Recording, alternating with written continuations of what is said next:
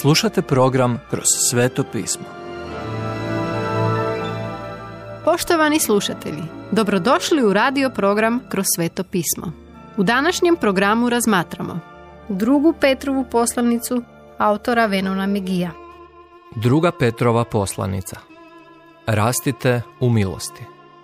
Druga Petrova od uvoda do prve glave osmog stiha. U posljednjem pismu napisanom neposredno prije nego što je razapet, apostol Petar upozorava mladu crkvu o nadolazećoj oluji. Nećete moći živjeti za Boga u ovim danima otpadništva, osim ako imate znanje o riječi Božjoj, kaže on. Tek onda ćete imati mjesto na kojem možete stajati kao i stabilan temelj za svoj kršćanski karakter. Kršćanski život nije samo nanovo rođenje, Također je riječ o odrastanju u Kristu. Posljednji stih cijelog pisma to dobro sažima.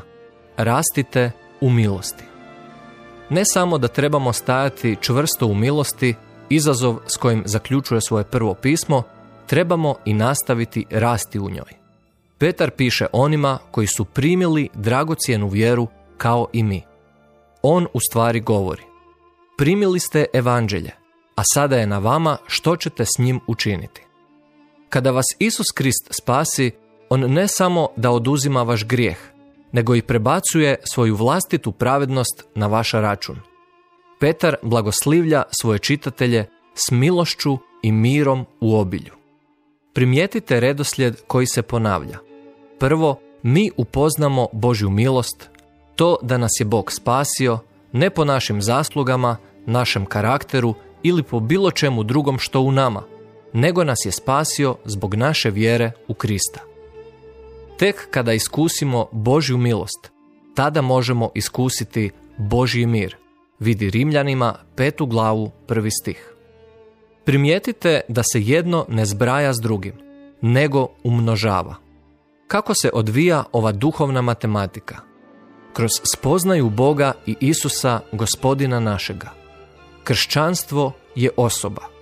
Ne samo da trebamo vjerovati u Isusa Krista, nego ga također želimo upoznati.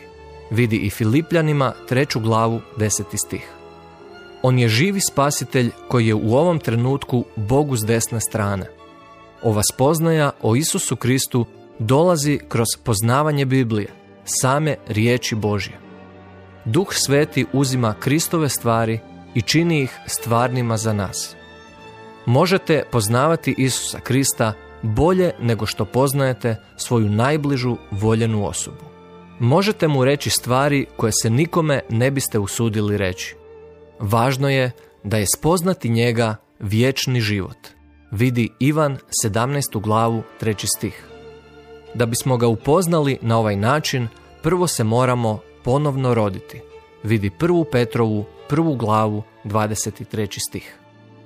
Tada nam njegova božanska moć daje sve što nam je potrebno da živimo život punim plućima. On vam sve omogućuje kako biste mogli živjeti pobožnim životom za njega. Samo kroz spoznaju Krista možete stvarno naučiti živjeti, sada i ovdje, kao što i samo uz njega možete izrasti u pobožniju osobu. Pozvao nas je vlastitom slavom i moći, što znači da ćete rasti kao njemu u svakom pogledu. Način kojim ćete imati hrabrosti da napredujete u životu je kroz sve više i više znanja o Isusu Kristu. Petar osobito voli riječ dragocjen. Slušali smo kako je govorio o našoj vjeri koja je dragocjena, a sada govori o dragocjenim obećanjima koje nam je Bog dao.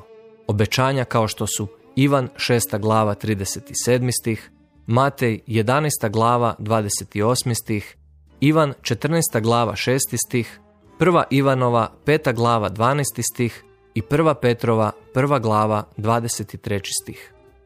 Prekrasna obećanja dolaze u paketu s poznavanjem i vjerom i povjerenjem u Isusa Krista. Kada postanete Božim djetetom, dana vam je Božja narav. Ne dopustite da vas itko zavara misleći da je kršćanski život niz pravila o tome što treba i što ne treba činiti. Ono je mnogo, mnogo više od toga. Ako su pobožne osobine dio vašeg karaktera i života, Petar kaže da ćete biti plodonosni.